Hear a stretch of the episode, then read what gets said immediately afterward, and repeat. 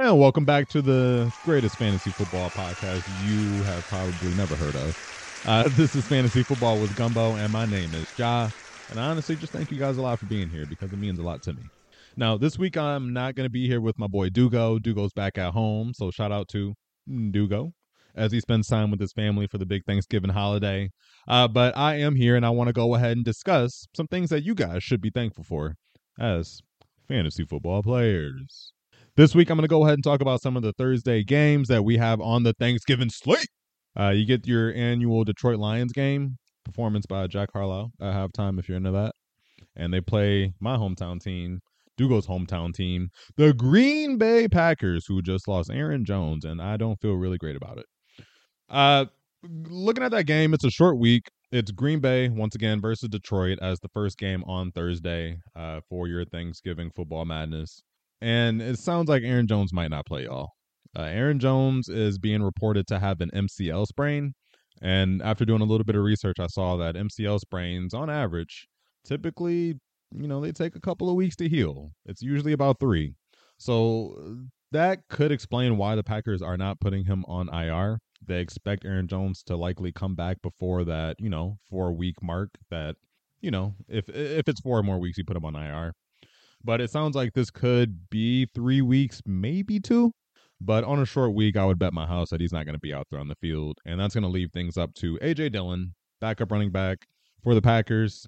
Patrick Taylor might sign on to the squad. Patrick Taylor, if y'all don't know, is a uh, practice squad running back who uh, is probably going to have another performance on Thursday with the Packers. And truthfully, he's probably the closest comp to Aaron Jones. I'm not calling him Aaron Jones, but he is elusive. He can catch out of the backfield, and he's a little bit faster than AJ Dillon. So, what do I project for these guys? I think Patrick Taylor has a little bit of upside. I'm not, uh, I'm not starting him. I think AJ Dillon, he, he, the upside for AJ Dillon is that he sees more receptions. Last week with Aaron Jones, you know, missing a lot of the game, AJ Dillon was four for four in the receiving game. He ended up, you know, being like a low end RB2. He ended as RB24 on the season, but he did have his highest snap share of the season in week 11 against the LA Chargers with a 72% snap share. That might increase this week, not going to lie to you. So AJ Dillon is somebody that I'm projecting likely has, I don't know, let's say, I think he's good for about seven to like 10 or 11 points this week. I think AJ Dillon should get enough volume and maybe fall into the end zone. But my biggest concern against this Detroit Lions team is that they're going to score so many points that the Packers are going to be unable to run the ball. And that brings me to the other side. That brings me to the other running backs. That brings me to Jahmyr Gibbs, running back, coming out of Alabama. He's the rookie on Detroit that's been lighting the NFL up. And Jahmyr Gibbs was someone that I said had the potential, honestly, to be better than Bijan Robinson. And that was more so because of his elite receiving upside. If you play in a PPR league or a half PPR league, I mean, I don't see how Jahmyr Gibbs isn't your option out of the two. Not saying Bijan can't can't can't catch, but Jod does it at a he does it at a really insanely high level. I'm talking Alvin Kamara, Christian McCaffrey type.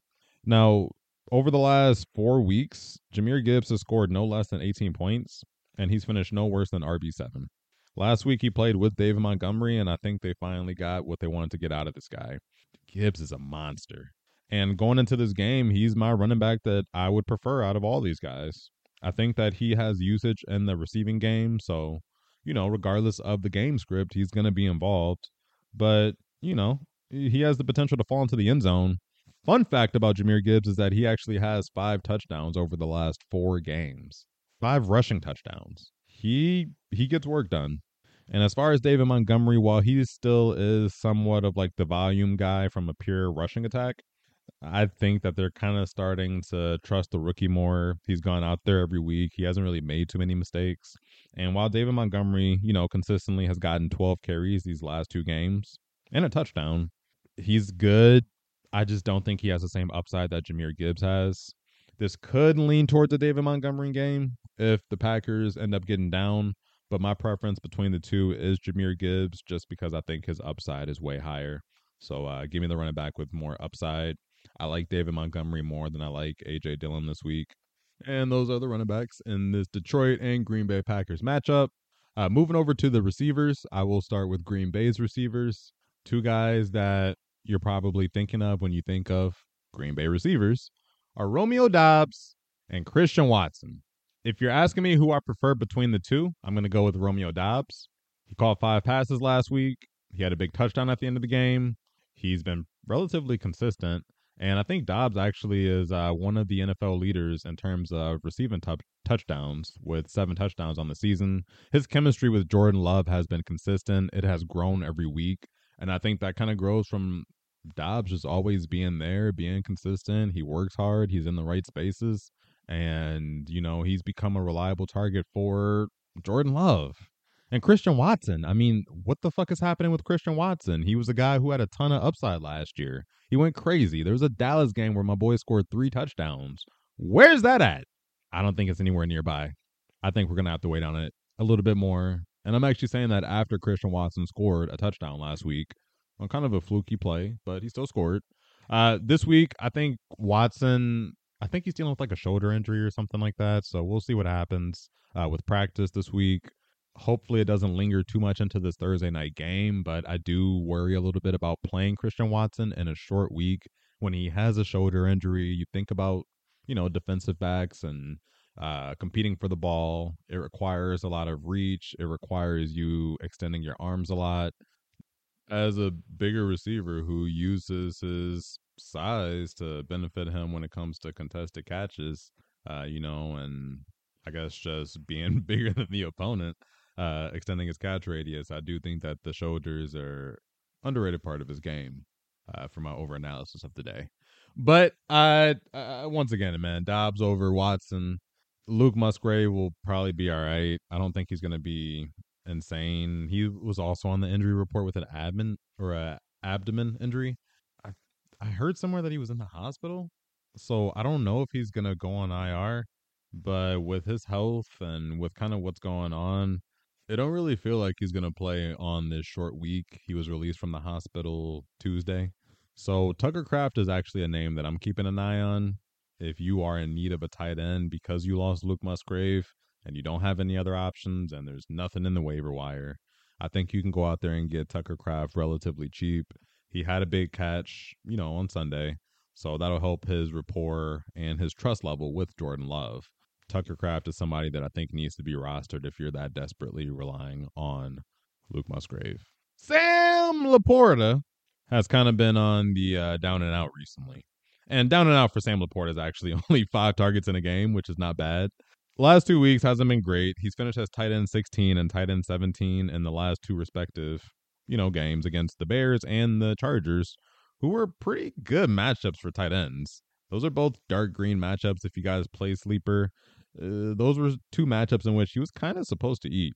Now, if you really look at Sam Laporta's numbers this year, I think because he's because he's a tight end, like his numbers almost get boosted to an extent. Because, like, truth be told, out of the last ten games that he's played in, he's only scored double digits three times. Right, so he's three of ten in terms of scoring double digits. And when he gets double digits, he's never had a twenty point game. But, you know, the weeks in which he scores touchdowns, he's kind of a dog. And his game is very touchdown dependent. The three weeks in which he scored touchdowns were week three against Atlanta. Sam Laporta finished as tight end one. He caught two touchdowns in week five. He finished as tight end three against the Carolina Panthers. And most recently against the Las Vegas Raiders, he finished his tight end five with one touchdown. So those three games in which he caught touchdowns, he was a top five tight end. But all of the other games in which he's not getting into the end zone, uh, he's kind of finishing outside of that top five. He's closer to like a back end tight end one in most of those weeks. And that's something that you guys kind of have to keep an eye out on. You got to be aware of. And he'll have his weeks in which he gets into the end zone, but the weeks in which he doesn't, it's not it's not overly impressive. I think he kind of gets like a premium put on his performance because he's a rookie and people are so excited to see a rookie tight end produce. But Sam LaPorta has honestly not been like all world. It's it's the trade deadline for a lot of y'all, and I'm not saying necessarily to trade away Sam Laporta, but looking at his com- upcoming schedule, while he does have a nice schedule against the Saints, the Chicago Bears, the Broncos and the Vikings and the Cowboys. And those matchups on Sleeper and in different apps will tell you that these are great tight end matchups. But if I look at a game like against the Broncos, against the Vikings, against the Dallas, that's weeks 15, 16, and 17. Those are three weeks in the playoffs. I think all three of those defenses are on the uptick. I think the Denver Broncos defense and the Denver Broncos team is on the uptick. The Minnesota Vikings have an underrated defense, one of the most underrated defenses in the NFL. They're a top 10 defense easy. And I mean, Dallas is Dallas. And by the time week 17 comes around, they're going to be in playoff mode. They're going to be competing for potentially a bye week because they're going to be, you know, that two or three seed in the NFC. And that defense is going to be on one. And so you get Micah Parsons versus Sam LaPorta in a lot of the game. I, you know what I'm saying? Like it could, it could slow down. That's all I'm saying. So if Sam LaPorta is someone that's on your team and, you know, you've been enjoying the fruits of his labor, but someone's willing to go ahead and offer you a player who might help you out at another position, I ain't mad at you doing the deal. I ain't mad at you getting Sam LaPorta the fuck off your team. And once again, I say that because if he, when he scores touchdowns, he's gonna, you know, provide that top five, top six, top seven tight end value. But if he ain't getting in the end zone, he's a low end tight end one, which is still good because tight ends are hard to come across. But you know, if you can go ahead and trade him at the peak of his value, or you, if you can trade him while you know he still has some hype around him, or before people start to realize these things, then you can go out there and you can get a good premium for LaPorta. This week, I think he's going to score. He might have a good week, right? He's a primary target for Jared Goff. He's been relatively reliable. His floor is five targets, so you know he's going to be targeted. But I think the largest thing that's kind of holding him back is his yards per catch. While for tight end, it's not terrible. He averages about nine yards per catch, which is kind of in the middle, right? Like you would love to see him be someone like a Travis Kelce. Uh, Travis Kelce, even in a year in which he maybe hasn't been performing up to par, uh, he averages, you know, over 10 yards per catch. You could look at a Mark Andrews, who also catches passes down the field. We saw the Thursday night game in which Mark Andrews looks like he might miss the majority, if not the rest of the season. But once again, for reference, Mark Andrews averages over 12 yards per catch. So bringing it back to Sam LaPorta, I mean, he gets the targets. They're decent targets. Like they have a shorter average depth, you know, traveled. But I think that he's really touchdown reliant if you're expecting top five production. And if you can bill him as a top five tight end right now before that regression hits, and you can get a good return on him, maybe you get like a James Conner or somebody like that who can fill another position. That's money. And then, you know, let's bring it back to Mark Andrews because he actually suffered a big injury on Thursday night. It looks like it's an ankle and a fibula injury. So, two different injuries. It looks like he's likely not going to play at least the rest of the regular season. But speaking of likely, Isaiah Likely is going to be his replacement in Baltimore. And when it comes to Isaiah Likely, I'm out. I'm out. I think Isaiah Likely had a really great start of his career last season in Baltimore. He was impressive. He caught some passes. He hasn't really looked great in his sophomore season. And I'm trying to identify maybe was he a product of, you know, the Ravens 2022 offense? Was he a product of, you know, them running, you know, a lot more tighter sets and they're running the ball downhill and ultimately Isaiah Likely is getting more play because he's acting as like an inline blocker who can flank out and option out for more routes. Maybe. I don't think this offense is as tight end centric as it has been in the past, especially the spread offense. Isaiah Likely in the one game in which Mark Andrews didn't play, which was week one. If you guys remember, Mark Andrews was out week one. He missed he ended up being ruled out like two days before the game. Isaiah Likely had one target and caught one pass for four yards. In the Cincinnati game, where Mark Andrews also missed a large portion of it, he had two targets and no catches. In the two games this season in which Mark Andrews has been absent from this new regime, in the two games in which Mark Andrews has not really played on this offense, Isaiah Likely has stepped in and he has three targets for one catch. And we're talking about maybe, I don't know, six quarters of football. Mark Andrews' role, I think, though he's, you know, he's a dog and he like we know what Mark Andrews does. He really wasn't doing ex- like super crazy shit. Like he was cool, he was nice, he was a top 5 tight end. Eh, he was kind of par for the course, maybe slightly above that line in which you'd like to see him at. Isaiah Likely as a secondary tight end, he's coming into this season. Eh, it looks like he's having somewhat of like a sophomore slump. I read here on um, on his profile that he only has nine catches, I think, on the season. We're going into week 12. You would hope that that would increase. You would hope he would see more usage in this offense that likes to pass the ball. I think that Odell showing up, and I think that Zay Flowers' emergence in the slot, and I think that Devin Duvernay, you know, being their outside threat, along with Nelson Agholor, You have Keaton Mitchell, who's explosive out the backfield. You can rely on Gus Edwards to carry, you know, 15, 20 times a game. I don't think that this offense is going to have to rely on Isaiah Likely all too much. And I think that Zay Flowers, being who he is in the slot, has hurt the tight end production for the Baltimore Ravens. If you tell me uh, that I can throw it to a receiver who's crazy off the line of scrimmage, he's always in the right spot, he's speedy, pretty good hands, and Mark Andrews is going to be double covered, and I can just throw it to my rookie, hell yeah, I'm going to do that. And obviously, with Mark Andrews being out, you would imagine Zay Flowers is probably going to see a little bit more coverage. If I had to guess, I would assume that Todd Monken and the offense is just going to delegate more passes to Zay Flowers. And I think that this helps Zay Flowers more than it helps Isaiah Likely. In this week's matchup in Lamar Jackson versus Justin Herbert, aka the Chargers versus the Ravens, between the two quarterbacks for fantasy, I think I'd start Lamar Jackson over Justin Herbert for this this week's game. The reason I'm going to say that is because right now Lamar is I mean, he's the best rusher in the NFL in terms of quarterbacks. Maybe even in terms of all overall rushers, but Lamar Jackson is number 1 in carries amongst quarterbacks. He is number 2 in red zone carries, meaning that he gets a lot of opportunity in the red zone to score. He's first in rushing yards amongst quarterbacks, and he averages the most rush yards per game.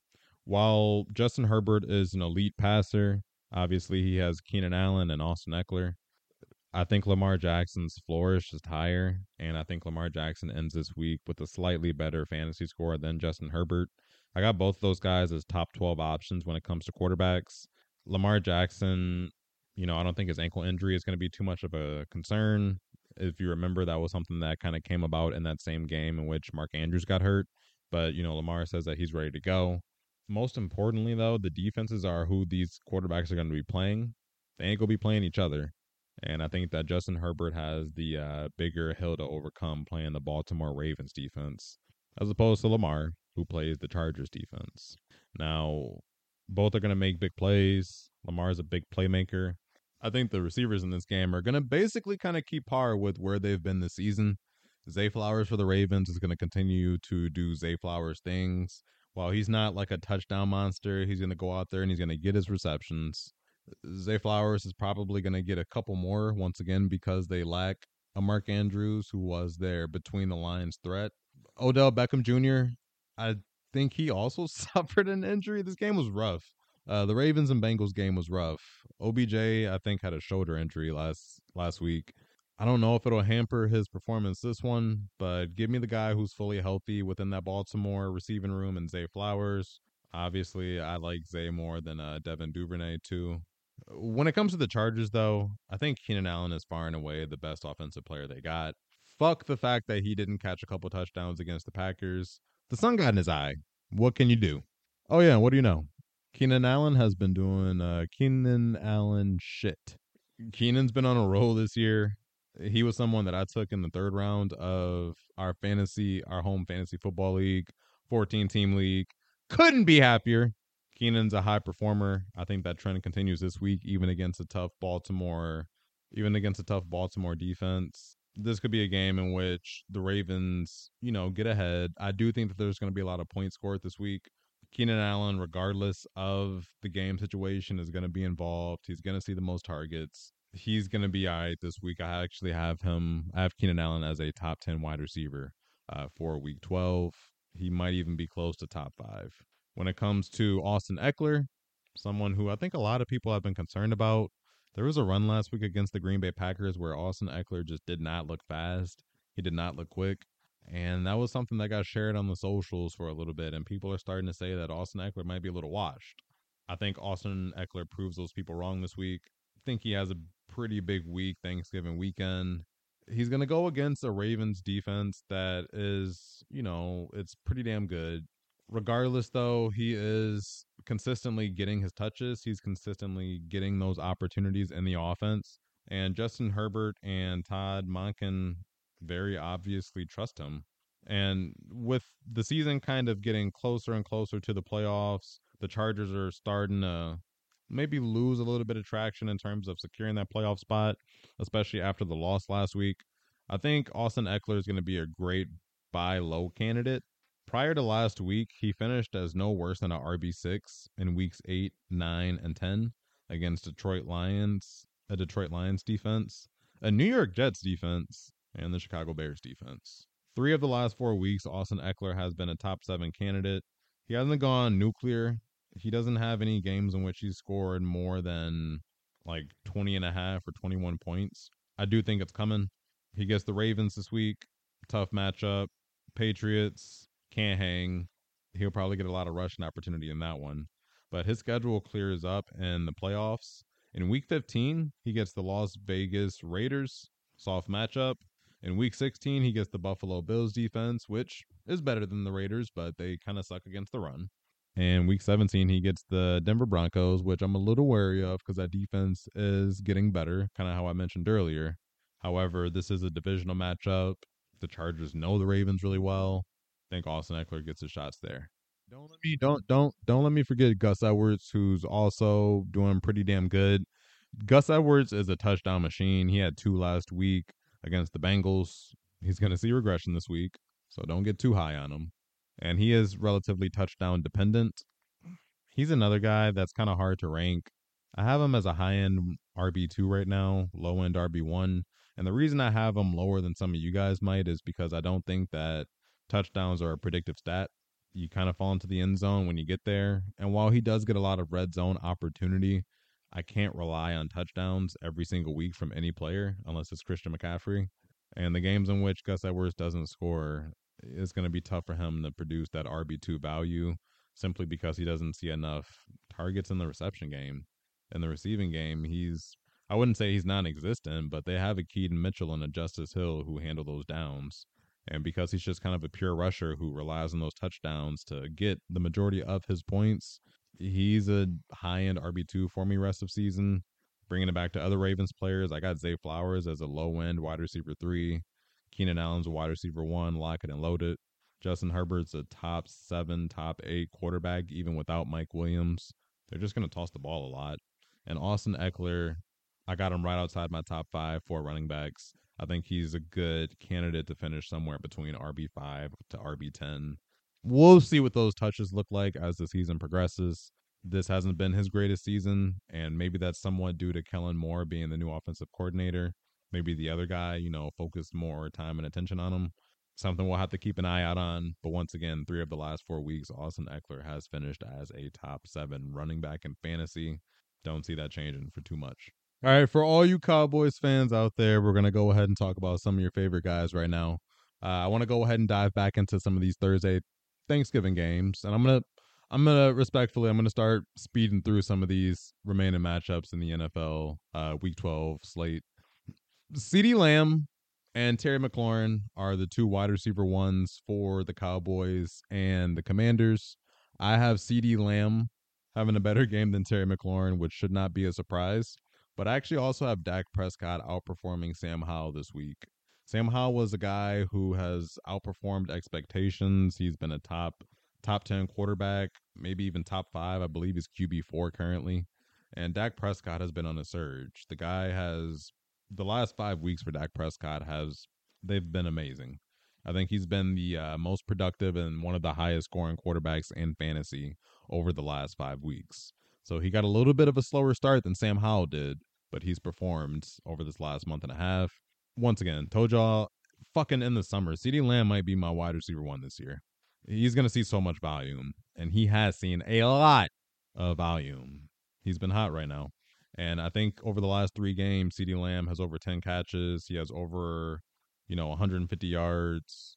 You, you, know what to expect from CeeDee Lamb. He's going to go out there. He's going to get you your points. I mentioned him in comparison to a Terry McLaurin, and Terry McLaurin's kind of been a lot more disappointing.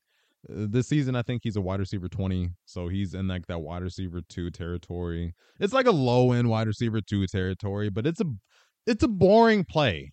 Like I don't get excited when it comes to Terry McLaurin and putting him in my lineup. It doesn't make me excited. It, it's kind of like a meh. It's like, uh, if he gets a touchdown, that'll be a good game, but I could give a fuck about the commanders. He's going in my lineup because I don't have a better flex option. Right? Like it's always underwhelming with Terry McLaurin. Even in a Eric Bieniemy offense, it, it just it's I don't know what it is. Like the points show up, but it shows up in just the slowest, most boring way. And that's surprising because Sam Howell's been slinging the rock. Like he's QB four on the season. Jahan Dotson ain't eating. Curtis Samuel's been eating a lot. However, Terry McLaurin is ranked once again higher than all those guys as a wide receiver 20, basically being a wide receiver 2. Yet it just always feels like he underwhelms, and I don't know what it is. Last week, Sam Howell kind of struggled against the Giants. That was a big upset. Tommy DeVito outperformed Sam Howell last week. Sam Howell threw three interceptions against that Giants defense. And this week he gets the Cowboys defense, which is a lot better. Given how well the Cowboys defense has been playing, and given the fact that I think the Cowboys should, like, this should be a game in which the Cowboys lead and the Commanders are playing catch up.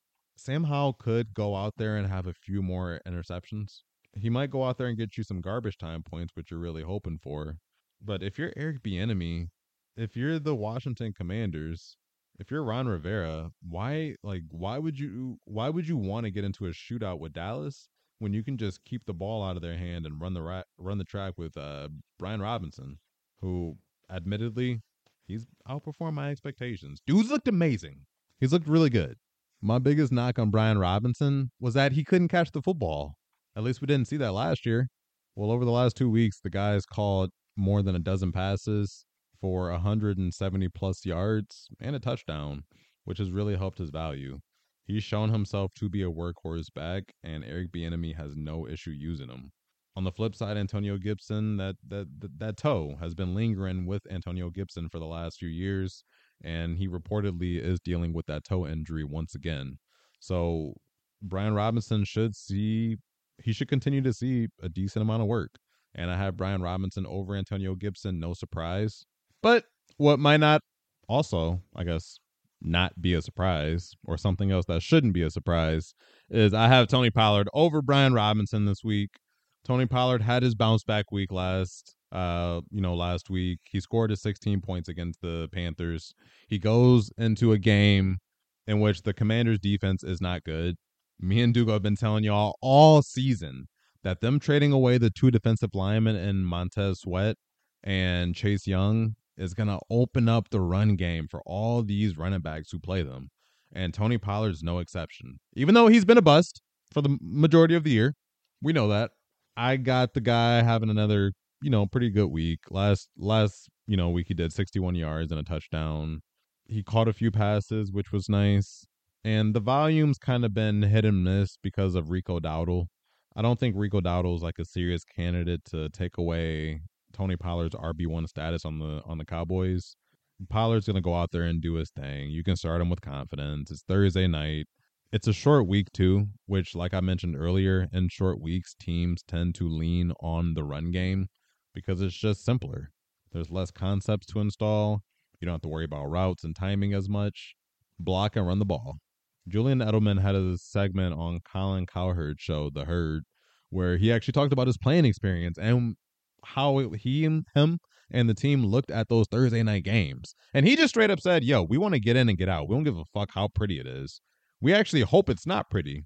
We want to win the game by two points, three points, four points. As long as we win the game and we now get a mini bye week, right? We get off of work on Thursday night and we ain't got to come back till next Tuesday. Bro, what? I might fly down to Mexico this weekend. The fuck is you talking about? Uh, these teams don't give a fuck, man. They want to go in here, grind this game out, win, go see their family, and go treat their family to maybe a nice vacation or some shit. Right? Like it's a it's a mini bye and uh, they're very valued at this point of the season. So the Cowboys with the vet coach and Mike McCarthy, they're gonna run the ball. They should get ahead of the commanders. They should have control of this game. But regardless of the game script, Pollard has value because he's shit. He's a better pass catcher than he is a runner.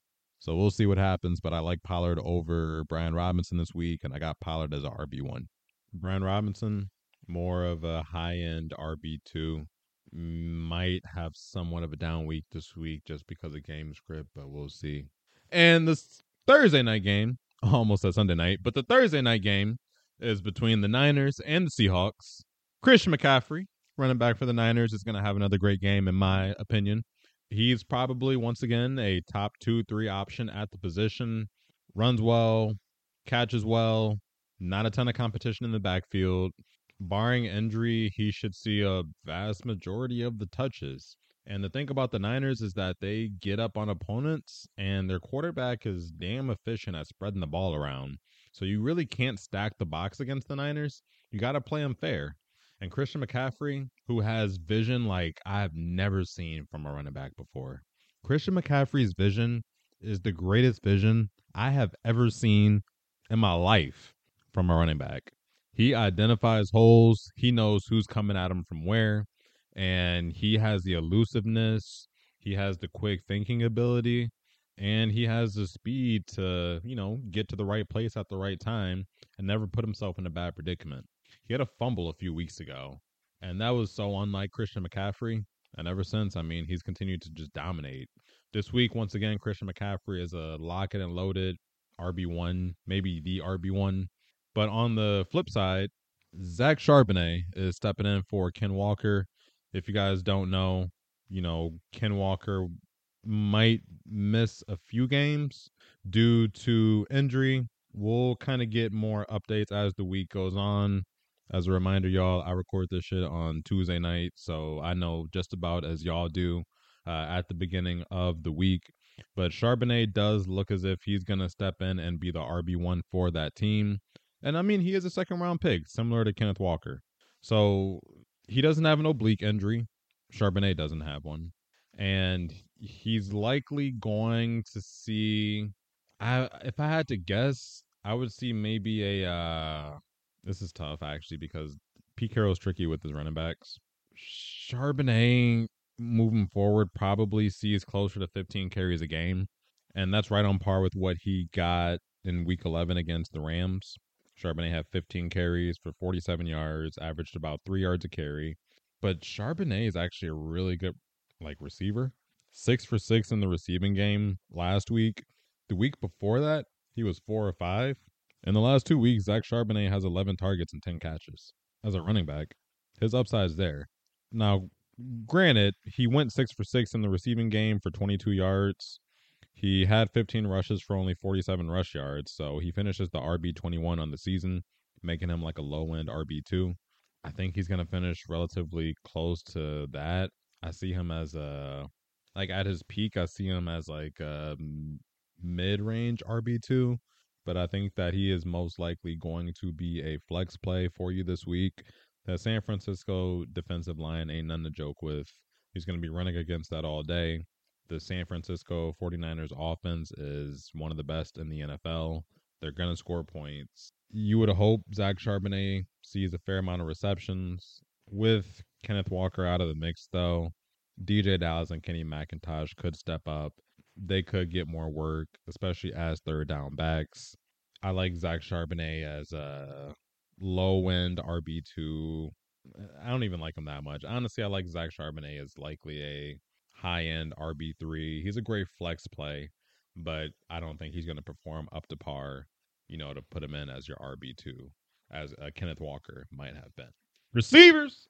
This is going to be a really big game for wide receivers because the wide receivers involved in the Seahawks and Niners game are going to be guys like Aiyuk, Deebo Samuel, DK Metcalf, Tyler Lockett. And of those four that I just listed, I got Aiyuk outperforming every single one of them.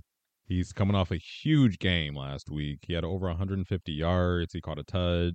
Big week. One of the best weeks we've seen from a San Francisco receiver in a long time. When it comes to, let's say, Aiyuk versus Deebo, I'm going to say Aiyuk. Samuel, he's versatile in that he can obviously take carries out of the backfield, but he just doesn't have the same amount of targets that Brandon Aiyuk gets. Brandon Aiyuk is the wide receiver one when it comes to the passing attack from San Francisco, and he's just gonna out target Deebo more often than not. Deebo's a big body; he can make shit happen. After the catch, he's maybe one of the best that we have in the NFL. The Seahawks defense ain't they ain't soft. Like I don't think they're a bad defense whatsoever. We actually saw them make a lot of moves towards the trade deadline. We saw them bring in a boy uh Mafe and other defensive linemen. Aiyuk just gets those targets, and those targets are all valuable. I got Aiyuk outperforming Deebo this week. I like Aiyuk a lot as low end wide receiver one for you. Deebo Samuel should perform. I like Deebo as a wide receiver too. Between let's say, I don't know, Tyler Lockett and Aiyuk, I would still go with Brandon Aiyuk. Even though Tyler Lockett is a guy who gets those, you know, deep targets, he gets those down the field shots. I like Aiyuk and the volume. Once again, volume is king. Tyler Lockett, he's also coming off a hammy. He's been in practice. I don't think that there's going to be anything that's going to, you know, happen as a result of his injury. I do think he plays. Aiyuk's just been on a roll this season. He's a top 15 wide receiver easy, and he's the guy that I like the most in this game. But what about DK? Because I've seen on some fantasy sites, people have DK Metcalf as a buy low target. Ugh, that's tough for me to say. And the reason I say it's tough for me is because Geno Smith has significantly regressed this year. Just doesn't look as good as what he did last season. DK is a wide receiver too. He's always been like a perennial wide receiver too for me.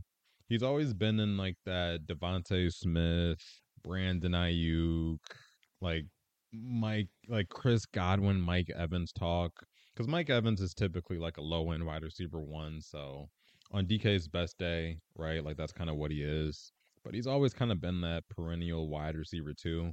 Aiyuk, and I, I've said it once and I'll say it again, he is on a Stefon Diggs trajectory. You think about Stefon Diggs and you think about his time in Minnesota.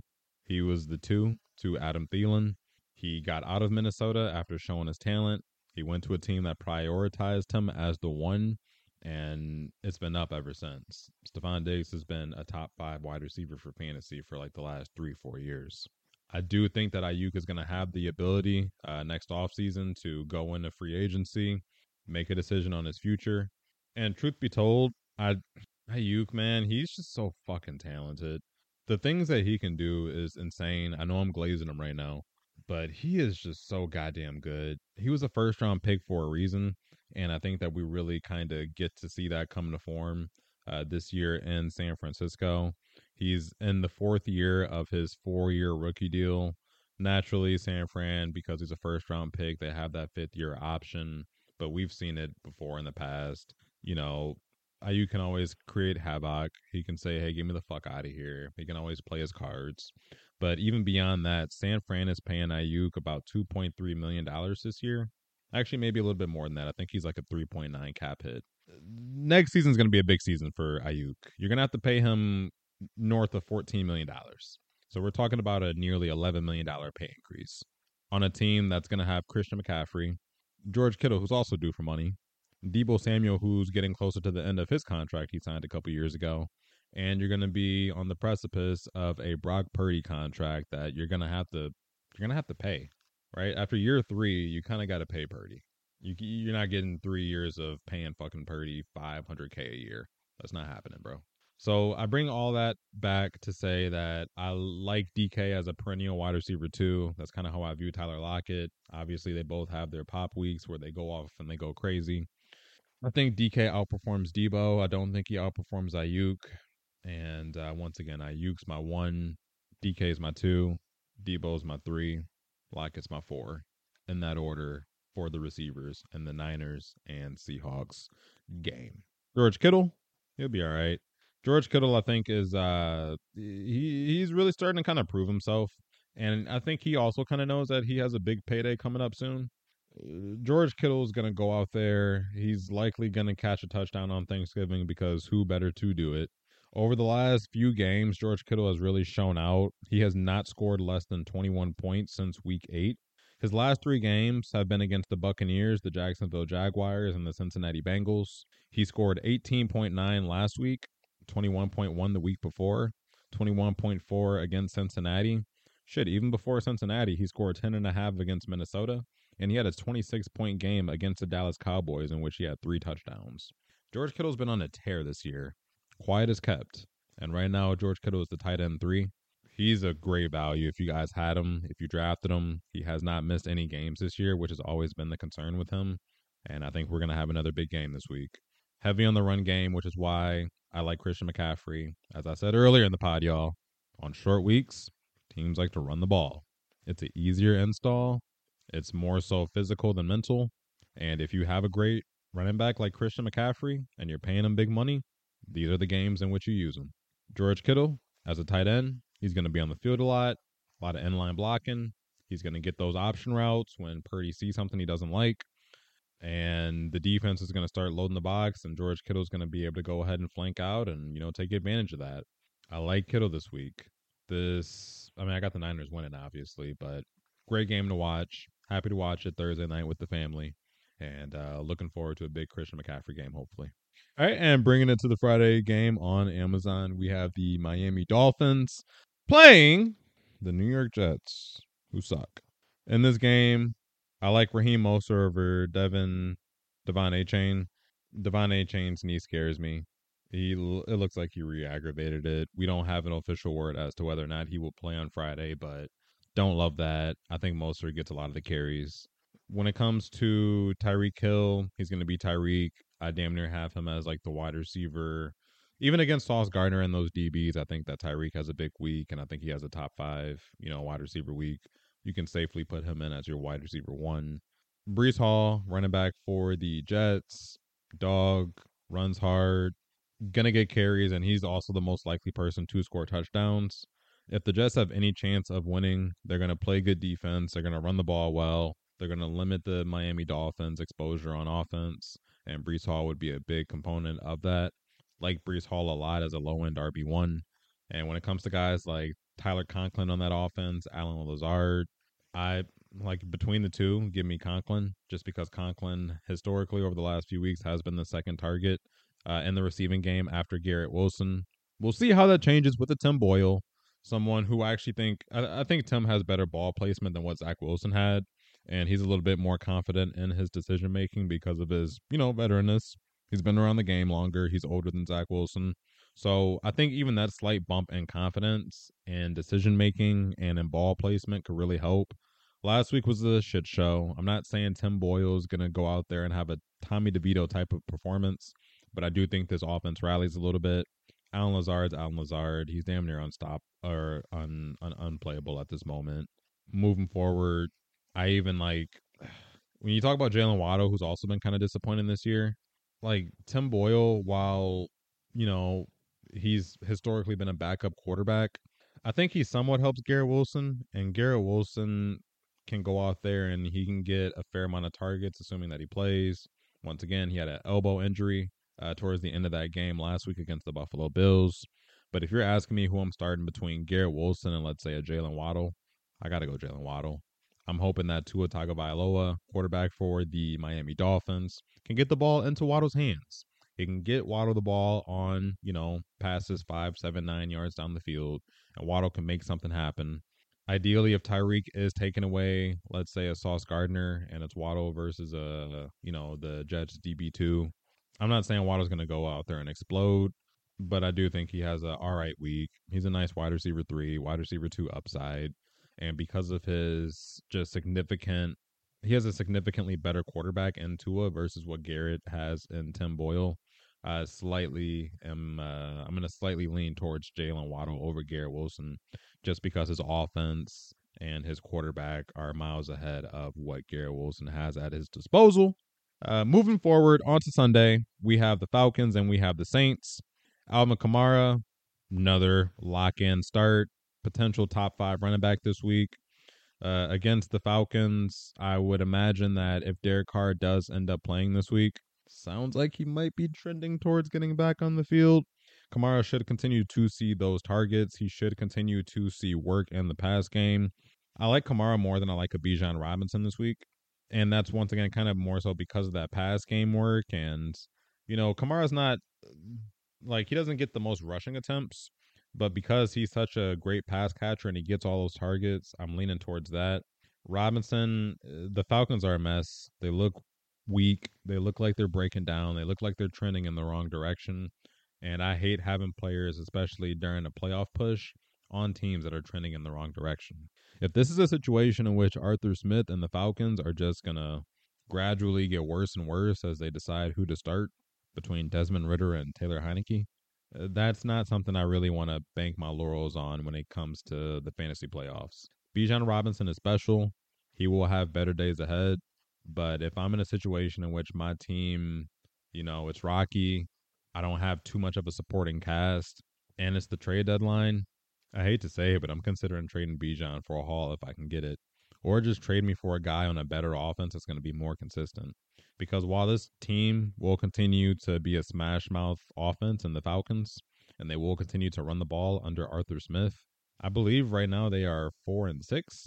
So they're a couple games under 500, and that ain't working. The whole run the ball down their throat shit is not working. So something's going to have to change. And I do think that Desmond Ridder is going to start tossing the ball up a little bit more. I like Desmond Ridder in Superflex or whoever the Falcons starting quarterback is in Superflex because I do think that they're going to change their offensive philosophy slightly and they're going to get more passing volume, which is important. That's important. That matters. If anything, when I look at this Falcons offense, um, Bijan, like he's a low end RB one. He's starting to float towards high end RB two status, which is cool. Like he's gonna have a new coach and a new offense next year, so that like if you if you have Bijan in Dynasty, don't worry, don't fret. I do think that the receivers on the Falcons could see a little bit of an uptick because at like at this point, uh, if Arthur Smith doesn't win this year, man, it's over. Like it's over. I think the Falcons are gonna be forced to be aggressive, right? Like Arthur Smith is in trouble. This is gonna be a whack analogy, but before people drown, they typically get aggressive. They start flapping their arms and they're in the water and they're kicking and you know doing all this shit. I think that that's where the Falcons are metaphorically. They're at a point in which really they should be three and seven. The game against the Packers, the Packers really controlled that game for a large majority of it. They just made some rookie mistakes in the fourth quarter, but this isn't this like this isn't a good offense. And Drake London and Kyle Pitts should see more targets moving forward uh, like I'm not saying that they're going to be anything special. I'm not saying that you should go out there and you should buy these guys. But Drake London, I mean, granted he was off the buy. He's wide receiver 45 right now. Uh, I think he has some low end wide receiver three appeal moving forward. If you're a Drake London holder, you got to hope this guy gets a better quarterback. It's not looking like very inspiring. When I look at his game log over the course of this season, his best game is a 19 point effort against the Washington Commanders. But outside of that one game in week six against the Commanders, Drake London has perennially finished underneath the like the wide receiver 20 rankings. He has perennially finished as less than like uh low end wide receiver 2. His best finish outside of the one game in which he actually, you know, had a good performance, uh, his second best finish is wide receiver 21 and that's in a game in which he scored a touchdown. He's just not the fantasy asset that uh, I think a lot of people built him up to be, and a lot of that could be due to Arthur Smith. I won't make a final, I guess, like usurp on Drake London until we see him with the new quarterback, which uh, well, it needs to happen. But right now, man, it don't it it, it doesn't look great. Kyle Pitts, tight end 18. He's over here fighting for reps with Jonnu Smith, and he's losing the battle. Kyle Pitts, I think he sees a little bit of an uptick. He's actually interesting because he's going to be looking for a new contract before Bijan and Drake London. And if you're Kyle Pitts, do you want to stay in Atlanta? Like, fuck if they can give you a bag. This team has underutilized you. You were supposed to be a Hall of Fame tight end talent, and they've turned you into uh, tight end two on your own team. It's not that you don't have the talent, it's just the scheme doesn't utilize you in the right way. If you're Kyle Pitts, why in the hell do you want to re-sign with his organization that has been nothing but, you know, like nothing but underwhelming for you for three years? Unless you really like Atlanta, then that's different. But it's like I, I think that's going to be a conversation that's going to happen, and it'll be an interesting conversation when it does happen. Uh, but moving forward, I want to go ahead and talk about a really interesting game. If you guys didn't hear the word, uh, the word on the street is that the Pittsburgh Steelers fired offensive coordinator Matt Canada free Kenny Pickett. The Steelers' offense is now free from Matt Canada, who ran maybe the simplest, most elementary offense that we have seen in the NFL. He has never ran a good offense in Pittsburgh. That offense for the last three years has been bottom of the board. And I think there's a lot of people happy in that city, in that town, and even on that team. So when you look at Pittsburgh, there's some guys who matter. They are rich with fantasy relevant players. Not fantasy relevant because of the offense, but more so because of their talent. We know what they can do if given the opportunity. The first case I have is actually Diontae Johnson and George Pickens, two talented receivers. This week, without Matt Canada, I have no idea what the fuck this offense is going to look like. I have no idea. I'm not going to sit here in front. I'm not going to sit here and fake. I'm not going to sit here and lie. I have no idea what the hell they're going to look like. But what I do know is that Kenny Pickett seems to have a preference to target Diontae Johnson over these past few weeks. And if it's going to be a game in which Kenny Pickett's just free willing, he's just throwing the ball where he feels comfortable. And over the past month, he has shown me that he feels most comfortable with Diontae Johnson. If we're moving into a territory of unknown, give me Diontae Johnson over George Pickens in terms of fantasy. He's a vet, buttoned up, knows his routes, reliable hands, possession receiver. Kenny Pickett they were making a joke on the Pat McAfee show that Kenny Pickett's like he only knows how to throw 5.3 yards down the field, which actually might be true. But when it comes to Diontae Johnson and George Pickens, Johnson is much more of that guy who runs the hot routes and the short to intermediate portion of the field. George Pickens is a deep play threat. He's a down the field type of receiver. He has great body control, which allows him to make great contested catches, a lot of highlight plays, but Diontae Johnson's more so the guy who you hit when you want to go for a slant or a curl, maybe even an out route. If I had to guess, I'm going to say Diontae Johnson likely out targets George Pickens moving forward. Kenny Pickett, is he going to be the answer? I have no idea. I have no idea. He he could be gone next year for all I know. Doubt it, but it's possible. Moving forward, I like Diontae Johnson a lot. He's probably my receiver that I would prefer this week. We'll see if George Pickens can you know, show something much different from what we've seen the last few weeks. Uh, but Pickens, who's been picking it up a little bit, Pickens picking it up. Um, yeah, I like Diontae Johnson as a wide receiver, low end wide receiver too this week. Pickens naturally has that opportunity or the ability to surpass him, but I like Pickens more so as a high end wide receiver three. Bengals, on the other hand, have a conundrum. They ain't got Joe Burrow, and that's a big deal. So looking at this offense, they're gonna go ahead and start. Uh, I think it's I think his name is Trevor Browning, quarterback, backup quarterback to Joe Burrow, and they're gonna go out there and trot out Ja'Marr Chase, Tee Higgins, Tyler Boyd, and they're gonna see what they can get from them. Tee Higgins, don't know for sure if he's playing. He did not go on IR. He has missed the last two weeks. Granted, last week's game was a short short week. I would hope he's able to kind of get out there this week now that it's, you know, closer to three weeks removed from the injury. Tee Higgins has kind of dealt with a lot of leg injuries over the course of the past few years, so it's been interesting to kind of see how he bounces back when he does get on the field. Uh, however, you know, with that hammy, they do tend to linger. I hope he's able to play. If he's able to play this week and he can go out there and be a deep play threat, I think Trevor Browning will go out and connect with them at least once. Tee Higgins has that deep play upside. Ja'Marr Chase, once again, is that three level receiver who's elite at all parts of the field. Tyler Boyd's that intermediate threat, but I don't think any Bengal gets a bigger jump, at least this week, than Joe Mixon running back. They're going to have to run the ball plain and simple. There's not really much competition in that backfield, and Joe Mixon's probably going to see more carries, more touches. Ja'Marr Chase caught a lucky touchdown last week, more so garbage time touchdown, but I think that's significant for a guy like Browning.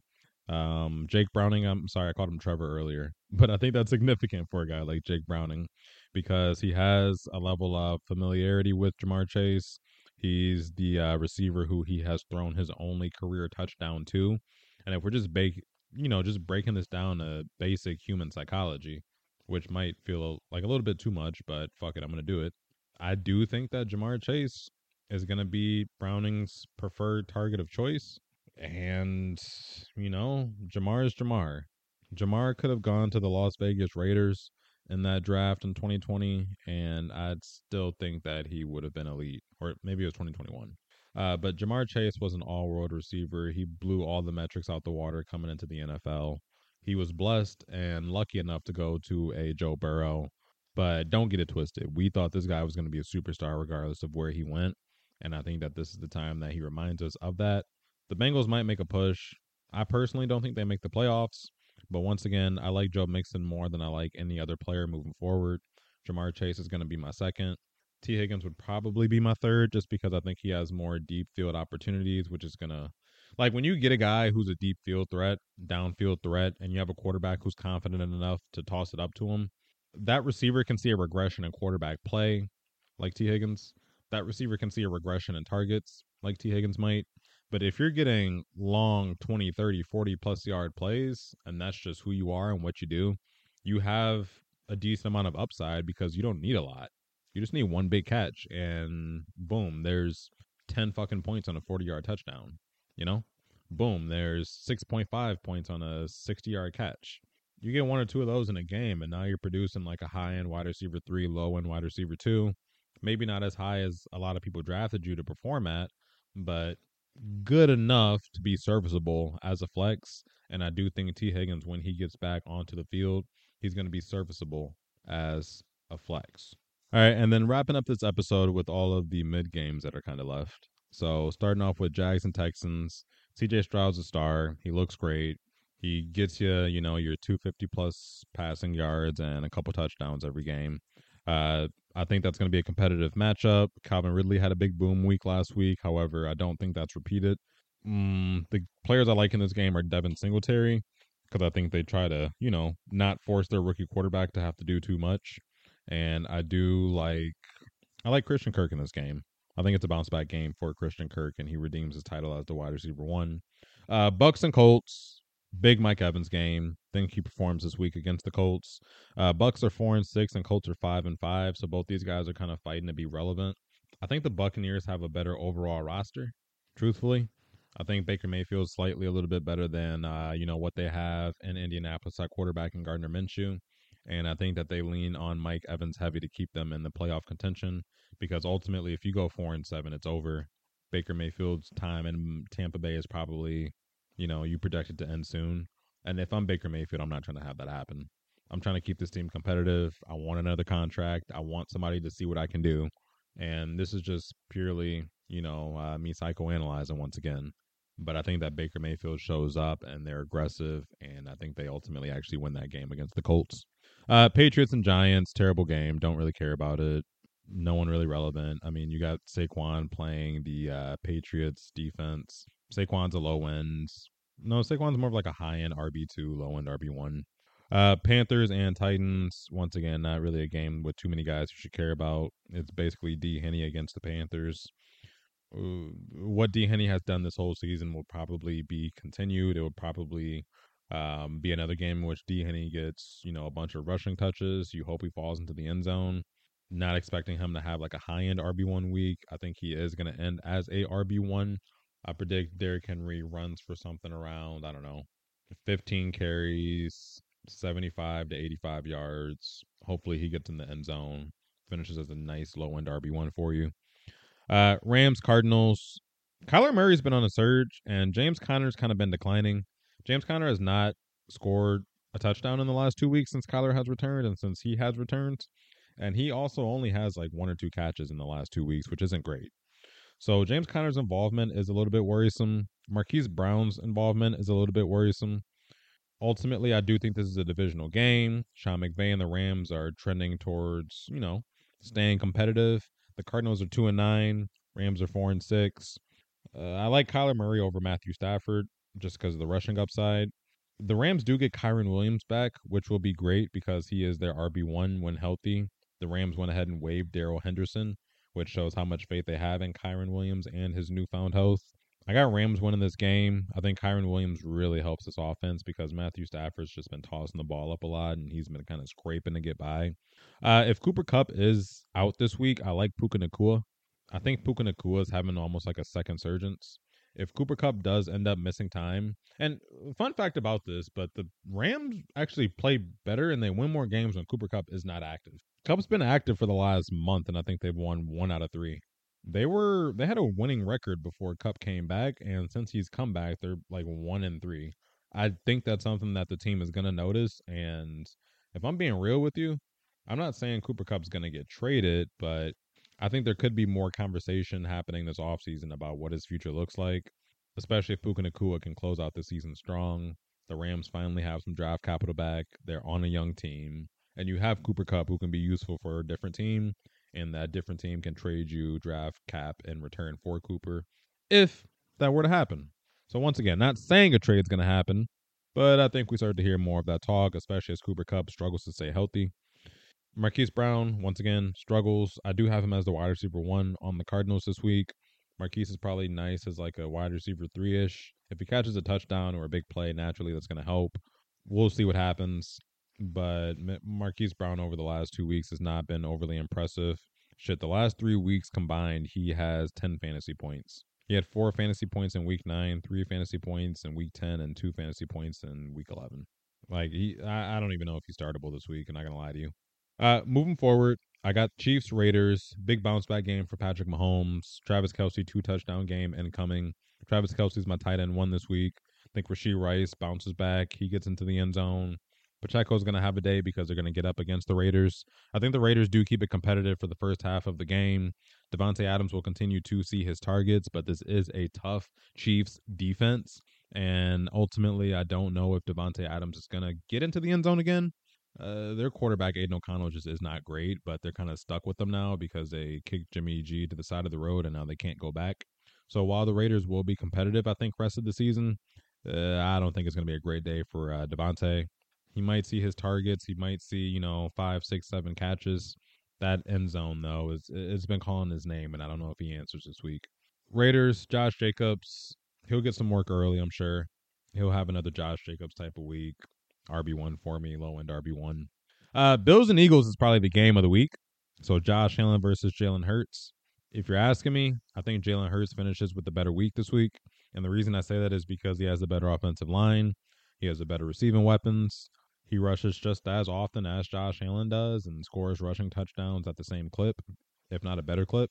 And, you know, D'Andre Swift is a threat. And D'Andre Swift, let's talk about it. He has been magnificent. He's RB7 on the year. Last week against the Chiefs, he scored 18 points. My boy went for three receptions, a rushing touchdown, 12 carries, and 31 receiving yards. He's an all around back who gets a ton of touches, and he's going to get more touches in this Buffalo matchup. Buffalo's actually pretty soft against running backs. So this is a this is a smash game for D'Andre Swift. He's going to be relevant regardless of game script. He has an amazing offensive line. Buffalo is soft against running backs, and ultimately he, he he should eat. When it comes to the Bills side of the ball, James Cook is RB thirteen on the season. He's a borderline RB one. Last couple weeks, he's been cooking ever since Leonard Fournette got brought into town. We still have yet to see Leonard Fournette really on the field and utilized, but James Cook is doing everything he can to prevent that. Now, he has a hard matchup against the defensive line of the Philadelphia Eagles with guys like Jalen Carter. James Cook out of the backfield could be dangerous. You're hoping that he continues to see receptions coming from Josh Allen. This is a game that I think the Bills get aggressive. They go downfield. They're coming off a big win against the New York Jets defense, which was also great. And they scored a lot of points by going downfield. And I could see them replicating the same thing. They have a bye in week 13. This week 12 matchup against the Eagles is going to be prime time. I believe this is the uh this is like the afternoon game. So that'll be one to watch. And last but not least, we talked about the Ravens and the Chargers already, but Bears, Vikings, no one gives a fuck. Justin Fields is Justin Fields. He's going to run around, get you some good fantasy points. Great DFS value because the, I think the Detroit, I'm sorry, not Detroit, but I think the Minnesota Vikings uh, game is going to be somewhat competitive. It's going to be him versus Josh Dobbs. I do think Minnesota comes out with the win, but trailing ahead of you know, ahead on the scoreboard, Justin Fields is utilized as either a passer or a rusher. He gets utilized as a rusher more often than almost anyone else not named Lamar Jackson. Like he had 18 rushing attempts last week against the Lions, which is insane. 104 yards, and I think that continues. I think that he continues to see a large amount of rushing attempts, and if he's getting 15 plus rushing attempts moving forward rest of the season as a quarterback, I love that. I got it. I love that.